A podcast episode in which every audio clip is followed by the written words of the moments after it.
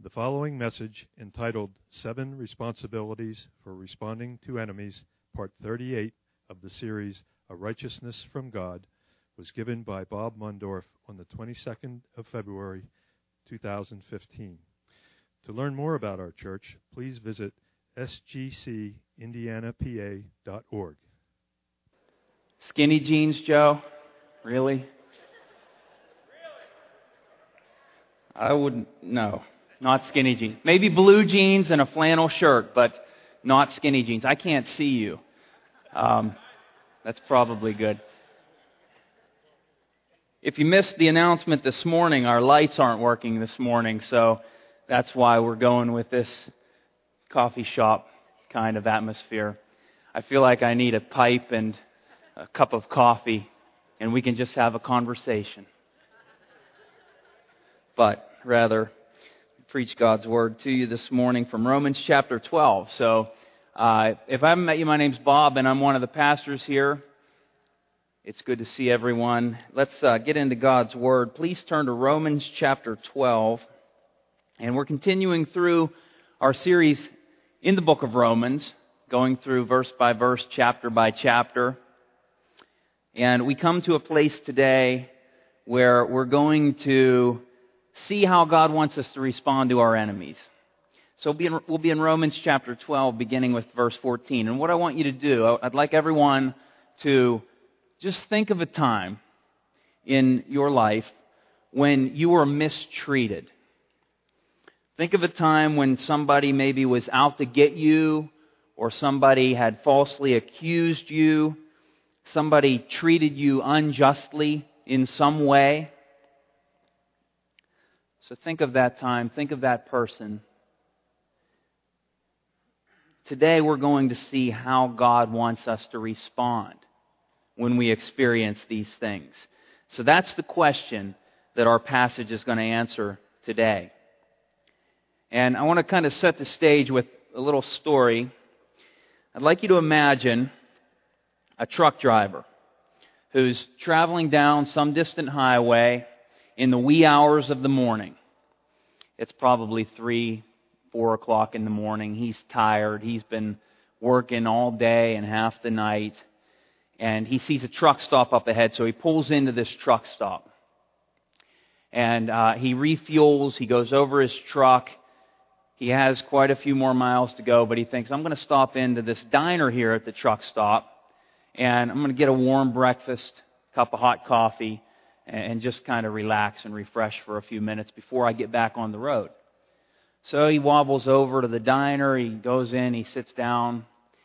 Waitress comes up, he orders his food, his breakfast, and he's, he's feeling good. And just about then, behind him in the back of the diner, he hears these rowdy voices. And he looks back, and there's three guys back there. They're, they're rough dudes. They're maybe like Hell's Angels or something. And they see him looking at them, and they get up and they come up to him. And they take his tray off of the, the, the bar in front of him, off of the table and the one guy just dumps his food all over the floor. And the other guy picks up his coffee and chugs it down and laughs at him. And the third guy's behind him just hurling insults at him. So, what does this guy do? Well, he just quietly gets up, walks over to the waitress, and pays his bill, and he walks out. And the waitress is just in awe. And she walks over to the window and she's looking out the window, watching this guy. And the, the tough guys in the, in the back, they yell over to her, Boy, he wasn't much of a man, was he? And she's looking out the window and she says, Well, I don't know about that, but he's definitely not much of a driver. He just ran over three motorcycles.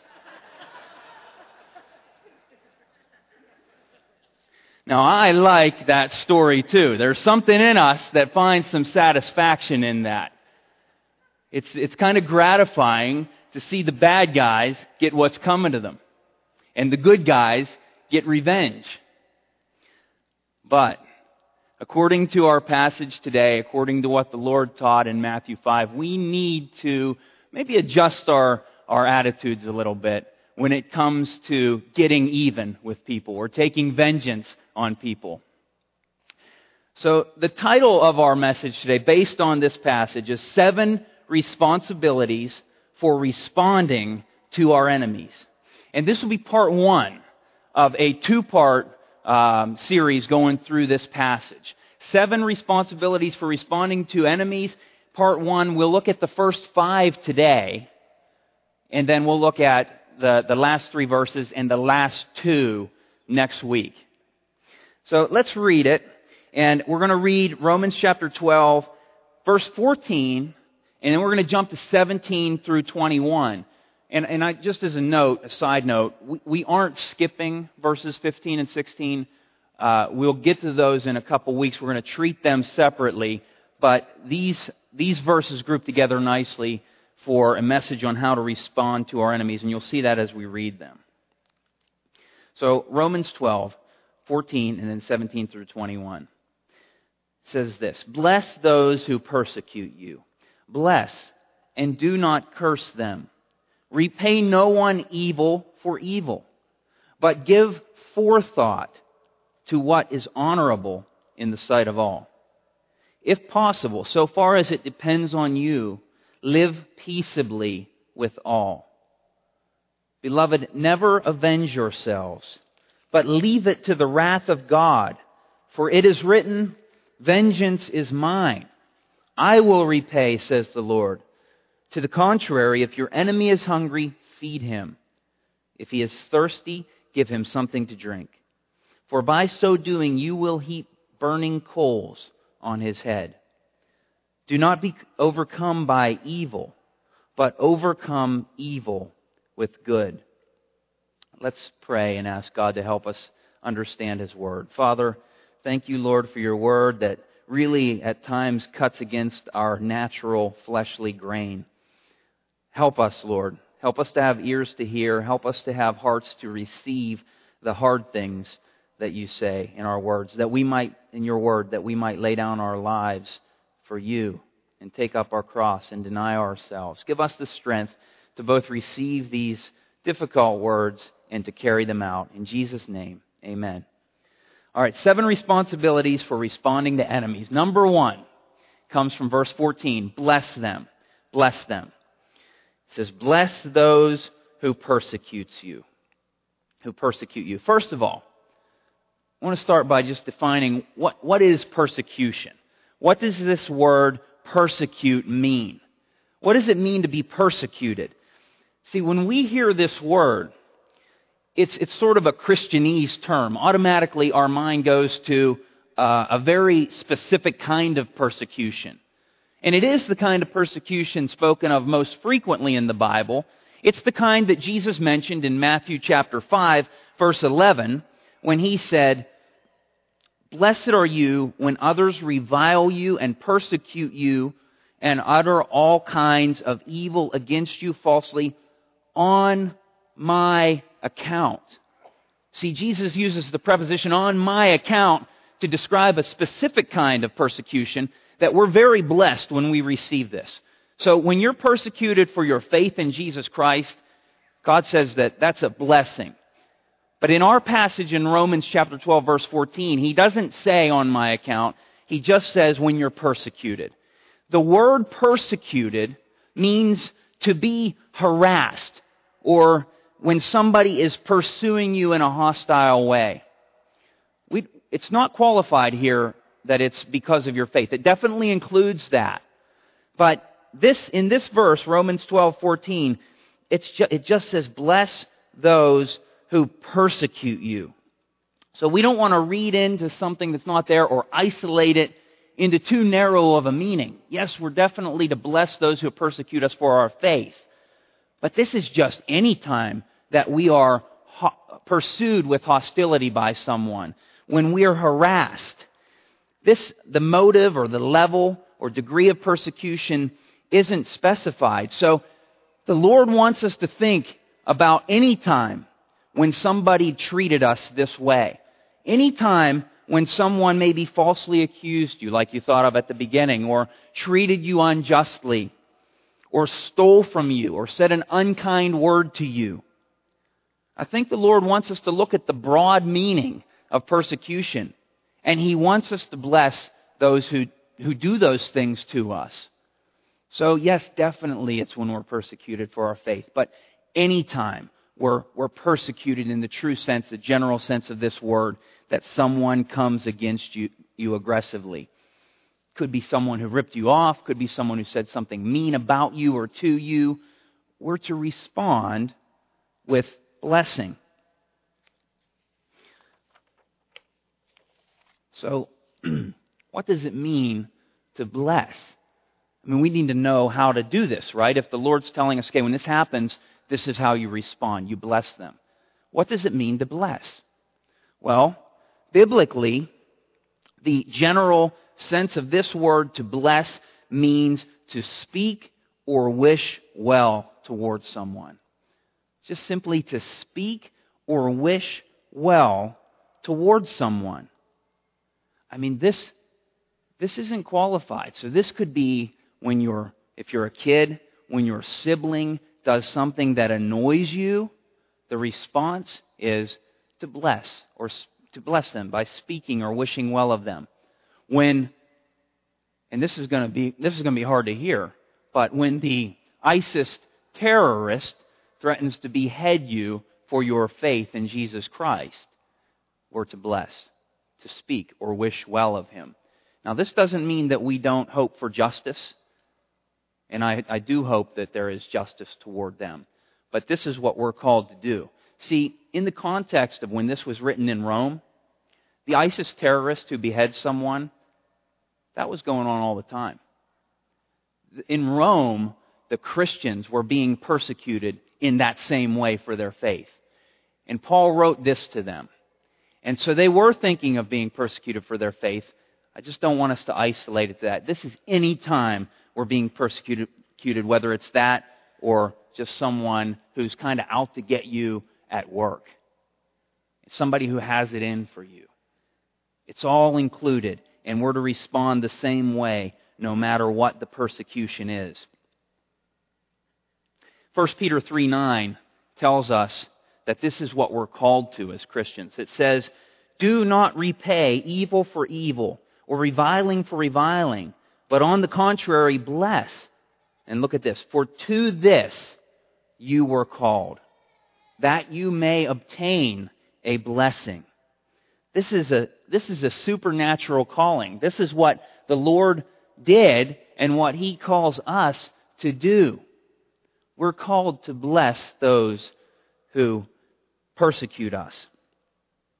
Now, I know that it's not always easy. And you know, you're probably thinking, many of you are probably thinking right now of somebody who, who persecutes you and you don't have anything kind to say toward them. You can't think of something to uh, say kindly or a way to wish them well or say something, speak well of them. So, what do we do when that's the case? Well, the Lord told us we wish them well by praying for them. So here's what this could look like. You could say, you could just pray for them and say, Lord, I, I don't know what you're allowing, why you're allowing this person to treat me like this. I'm not going to wish evil on them because that's the second half of this verse. I'm not to curse them. But I pray for them. You can pray for them that they would see their sin and that they would repent and that they would know the Lord and that they would, if they're a believer who does this to you, and that's possible, have fellowship with the Lord and become right spiritually. Those would be blessings. That would be something that you're wishing toward them, and you're doing it in the form of a prayer. So, this is hard to hear. This is not something that comes naturally. But doing this, this is what the Lord meant when He said that to follow Him, we have to deny ourselves what we want to do in our flesh, pick up our cross, and follow him. We have to walk in the example that he gave us when he was faced with picking up his cross in the Garden of Gethsemane, and he said, Lord, Father, if, if it be your will, take this cup from me. He, he didn't want to, in his humanity, follow through with this. But then he said, But not my will, but yours be done. And he did something that was uncomfortable for him in his flesh by picking up the cross and carrying it to eventually be crucified and die. That's what we have to do many times when we carry this command out because it doesn't come naturally. We have to pick up our cross, deny ourselves, and follow the Lord's example in doing something that's very uncomfortable for us. It's not easy, but we're called to it, as Peter told us. Here's a small example. This is, this is a small example of blessing someone who, in a, in a minor way, persecuted, but nevertheless persecuted um, my wife Jane and I. One time, we had a, a few years ago, we had a businessman rip us off for about $3,000. And um, the bill should have been about a fourth of that. And it, I mean, it was, he truly ripped us off. And I went to him and I, I pled with him to, you know, lower the bill. And he wouldn't, he wouldn't budge. Now, this guy was known in the community, is known in the community as a Christian businessman.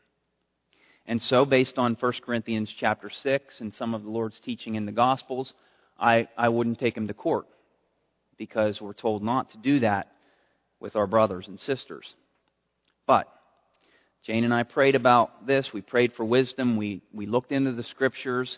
We read this passage. We read other passages. And we decided okay, this is in the Lord's hands. We're going to leave justice to Him.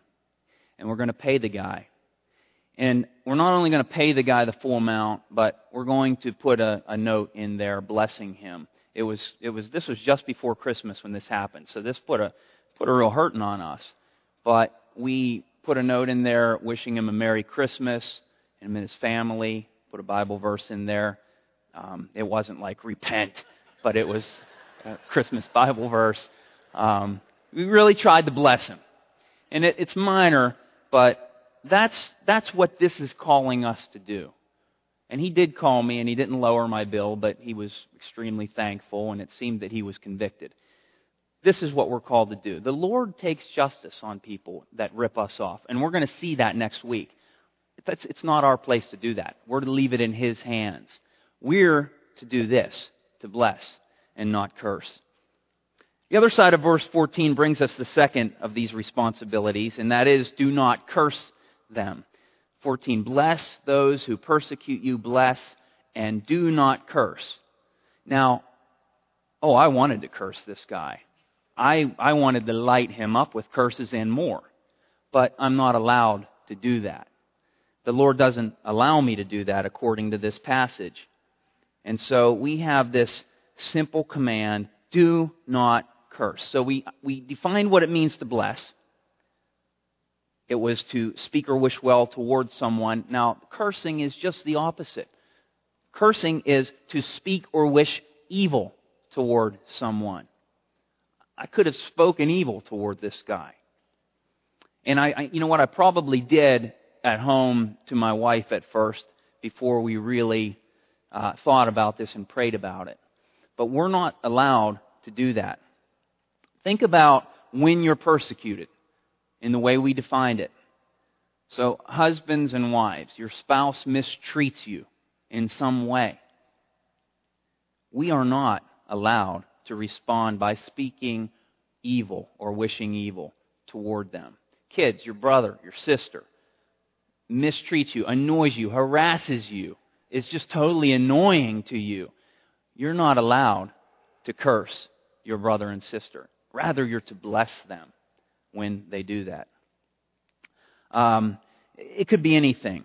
You were mistreated at work. This is a common one. You know, your boss has it out for you, mistreats you. Maybe a business partner, maybe a coworker. And we want to maybe speak evil about them to our friends so that our friends think badly about them.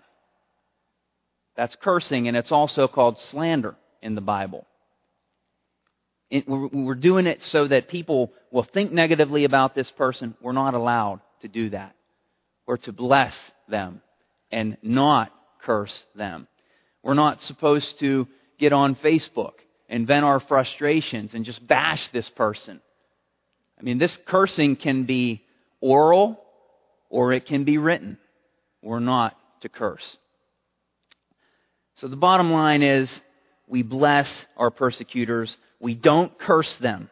We're not allowed to do it. And this is denying ourselves. This is the cross bearing the Lord called us to when He said, if you want to follow me, this is what you do. So I want us all to be followers of Jesus. And to be a follower of Jesus, we need to take up our cross and deny ourselves. Here's, here's a helpful key in just being able to do this. It's, it's remembering who you are in Christ. It's considering and remembering who you are as a new creation who believed in Jesus and became born again. And Jesus' half brother, earthly brother James, he had this in mind when he said in James chapter 3, verses 7 through 12, he said this For every kind of beast and bird, of reptile and sea creature can be tamed and has been tamed by mankind. But no human being can tame the tongue. It is a restless evil, full of deadly poison. With it, we, here's our word, bless our Lord and Father, and with it we curse people who are made in the likeness of God. From the same mouth come blessing and cursing. My brothers, these things ought not to be so. Does a spring pour forth from the same opening both fresh and salt water? Can a fig tree, my brothers, bear olives, or grapevines produce figs? Neither can a salt pond yield fresh water. The implication here that James is getting at is, hey Christian, stop acting like who you're not and start acting like who you really are in Jesus Christ. And many times we can forget that. We can forget who we really are. We're a new creation in Christ. The old is gone, the new has come. And we can revert back to our old self, the old man that the scripture says we still carry. And every time we curse our persecutors, speak evil or wish evil of them, that's exactly what we're doing. So I, I encourage us, as James did, to remember who we really are, our true identity, and to act in it. Because when we do, we will not curse those who are against us. We'll bless them. We'll be walking by the Spirit. Third uh, Christian responsibility for responding to enemies in these verses that we're looking at today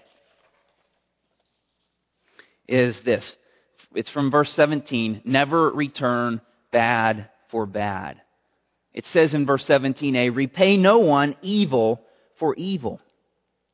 So this is exactly what the guy in the diner did when he ran over the three motorcycles. He repaid evil, bad, for bad. He, he did something bad because something bad was done to him. When something bad is done to us, God doesn't allow us to repay that with bad. So this is a very serious thing to the Lord. This is in Scripture over and over again. And, you know, we tend to think of this in big ways, like running over the bikes or like, you know, hunting down someone who killed a loved one or, um, you know, just really big things. But we need to think of maybe small things and apply this to our day to day lives. So it could be anything that you do in a subtle way to make your boss or your coworker's life miserable. Because they're maybe out to get you, they falsely accuse you, whatever, and you do something just in a very small, subtle way to make their life miserable or to make it hard for them. When we do that, we're returning bad for bad. Spouses, you might do that to your husband or your wife I want us to think of this verse when we catch ourselves doing that because we're not allowed. We're not allowed to do it. So don't repay bad for bad. Rather, and this, this is uh, from verse 17, and the fourth step, and this is actually the way to not do that, to not repay, repay bad for bad, but give thought to what is honorable, that word just almost every time that this Greek words in the New Testament is translated good. So I'm going to say good here, because that's what it means. It's repay no one for evil, but give thought to what is good. What is good in the sight of all. What this means is just plan good. This is how we don't return bad for bad. I would call this premeditated goodness. It's giving forethought. Forethought is thought even before you, before you act, but maybe even before somebody does something to you, to, to be able to do something good to them. So this just means, this is how I would, I would paraphrase this. Don't repay anyone bad for bad, but instead give forethought for doing good things to them in the sight of all people. Premeditated goodness. This morning in our Proverbs Bible study, we were talking about how King David wrote in the Psalms, he wrote, I have purposed in my heart not to let my mouth speak evil. So think about that. King David, he, he didn't just kind of roll with it and go with the flow and let the chips fall where they may. No, he, he had premeditated forethought that he was going to purpose and be intentional in his heart that he would not let his mouth speak evil. That is what this is calling us to do, and more. It's not only that, but and doing good to those who give us bad. This is, this is totally against our culture and against our grain. But this is what he's calling us to do. So here, here would be here would be an example of a way that this just I have to take up my cross and deny myself. I'm thinking I was thinking when I read this of like the bully in the schoolyard. You know, if it was up to me and I'm telling my kids how to handle the bully in the schoolyard, if it's up to me, I'm going to say, you go up to that guy and you clock him square in the nose as hard as you can. And that'll shut him up. But, see, we're not to submit to the lordship of Bob Mundorf. We're to submit to the lordship of Jesus Christ. And Jesus Christ doesn't say to do that. He says to think about, give forethought to something good that you can do for that bully in the schoolyard. This is just, this is something that we have to do. This isn't a choice.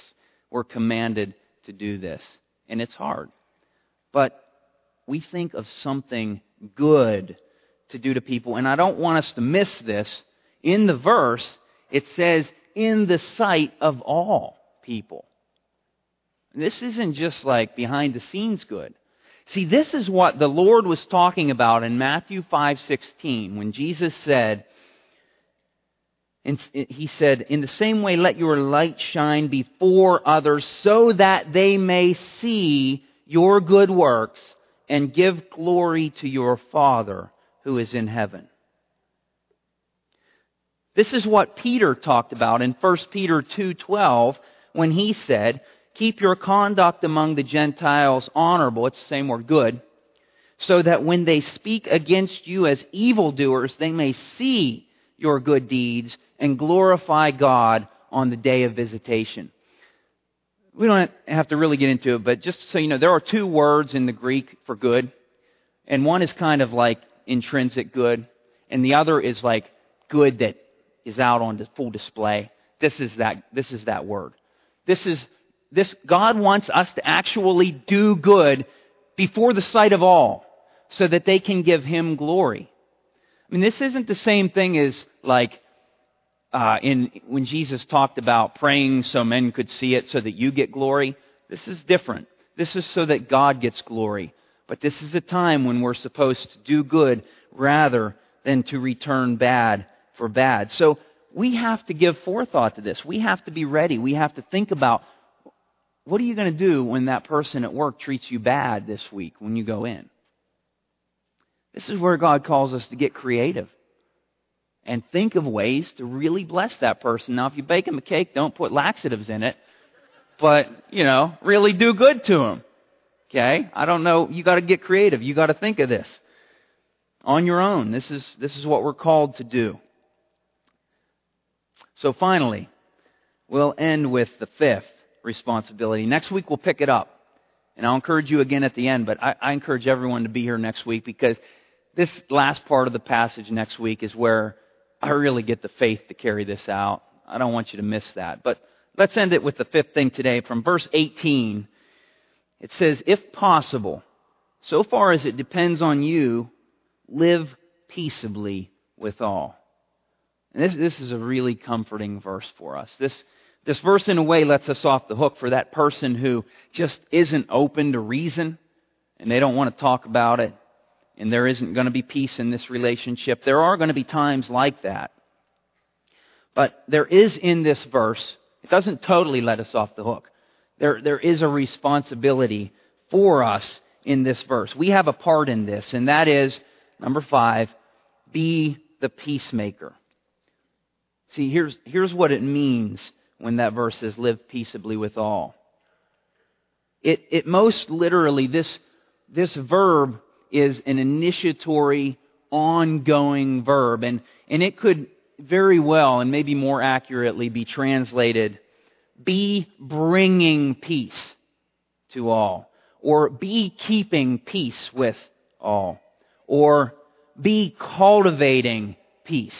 That's the sense that God intends for this live peaceably. It's like you're initiating it and it's an ongoing tense that you're, you're continually trying to do this. Now, this doesn't mean that if the person, you know, doesn't want to talk about it anymore and they're getting upset, you don't nag them, you don't annoy them and call them every day and try to make peace. But you are, you are initiating it as much as possible, as the verse says. And so we have a responsibility in this verse, as the Lord said in, in Matthew, be the peacemaker. Blessed are the peacemakers. That's what this verse is calling us to do, as much as it is possible. We cultivate peace. Now, we, we want to always, this is our default, to, to be the peacemaker. But as it says, this isn't always possible. So, how do we, how do we know when, when it's not possible? Like, what does the scripture say about these times when we are off the hook? The impossible times? Well, primarily there are two that, that I've found in my studies, and there may be more. But here are the two times that we are off the hook for peace with people. One of them would be, it would come from Matthew chapter 10, verses 34 through 39. The Lord told us here that we're not going to be always at peace. He said, do not think that I have come to bring peace to the earth. I have not come to bring peace, but a sword. For I have come to set man against his father, and a daughter against her mother, and a daughter in law against her mother in law, and a person's enemies will be those of his own household. Whoever loves father or mother more than me is not worthy of me, and whoever loves son or daughter more than me is not worthy of me. And whoever does not take his cross and follow me is not worthy of me. Whoever finds his life will lose it, and whoever loses his life for my sake will find it. What's the Lord mean here? Well, he means that there will be times, there will be relationships where you have to choose between following him at the or following someone else's desires at the expense of peace. I read a story a while back, and I only remember details, but it's enough, about this um, young girl in the Middle East whose parents were uh, Muslims, and she became a Christian. And she knew that if she came out with this and, and made it public in her own home, that they would either kill her or just denounce her and not let her come there anymore. And she had to choose Am I going to follow the Lord or am I going to keep peace with my mom and dad? And she chose to follow the Lord and she told them, I'm a Christian. And they didn't kill her, but they did kick her out. They told her to never come back and they actually had a funeral for her and considered her dead. There was no peace there anymore. Now, this verse doesn't mean in that girl's situation that she's supposed to keep peace with them at all costs. Because this, this passage that we just read showed us one of the ways that we're not to keep peace. And it's when someone comes between you and following the Lord, you may not be able to keep peace. If you can, do it, but never put people before the Lord Jesus. Here would be another way. Um, this would be another way that, that uh, peace isn't possible.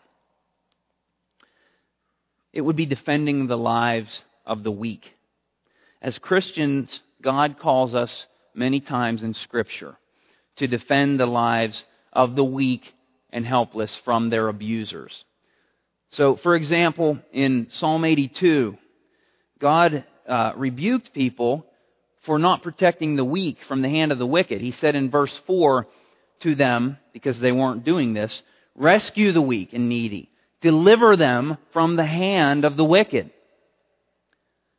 Now, the scriptures also tell us that whatever we do should be done in love, right?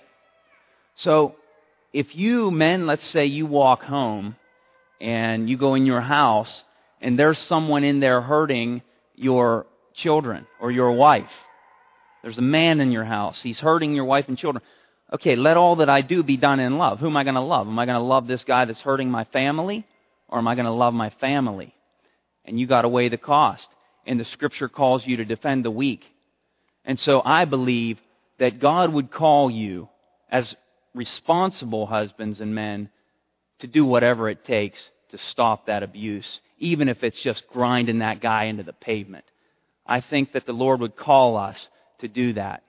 We've got to defend our family. So we're not going to keep peace with some abuser that's hurting the weak. I don't believe the Lord calls us to that kind of pacifism. There are times when it's not going to be possible. These are two of them that I found in the scriptures. There may be more, but our default mode should be to be at peace as much as possible with all people. All right, to close, just to end, two things I want to emphasize. One is this. You know as well as I do, we cannot do this on our own. The Bible tells us, and we're going to see this more next week, that Jesus Christ is our pattern in these, these responses to persecution and to evil. And in the same way that He's our pattern, He's our strength. We can do all things through Christ who strengthens us. But what we need to do is we need to let Him control us by denying ourselves and giving Him total control, yielding to Him when we're in the heat of the battle in these situations. Because if we don't, our emotions will take over and we will violate these commands. So that's the first thing I want to leave us with. We need to tap into the enabling grace of our Lord when we're in these situations. And the second thing I want to emphasize before I end is to come back next week because it's in the last three verses that we're going to go through then, the last two points, that we will really get our faith built to carry these things out. Listen, these people that do bad to us, they don't get away with it. It's just not our place to get even. So we're going to see that more next week. The Lord, when we obey the Lord in these things, He actually takes vengeance for us. So we can take it into our own hands, or we can do this His way and see Him take vengeance, and that's going to be righteous justice. So understand this, this, this message leaves us with probably many questions um, that weren't answered here. I'd, I'd be glad to talk to anyone this week or after the service if you have questions but I think many will be answered next week. So let's, uh, let's stand. Let's have the band come up. We'll pray and ask the Lord to help us to carry this out, and then we'll end. Well, Father, this is a passage where we really need to deny ourselves and take up our cross and follow you. And Lord, we know that you have already, Jesus Christ, forged the path and led the way in laying down your life for us. Help us. Give us the strength, Lord, to lay down our lives for you and to follow your pattern here and to, to draw from your strength in doing it. And Lord, we, we thank you for this challenge from your word this morning. In Jesus' name, amen.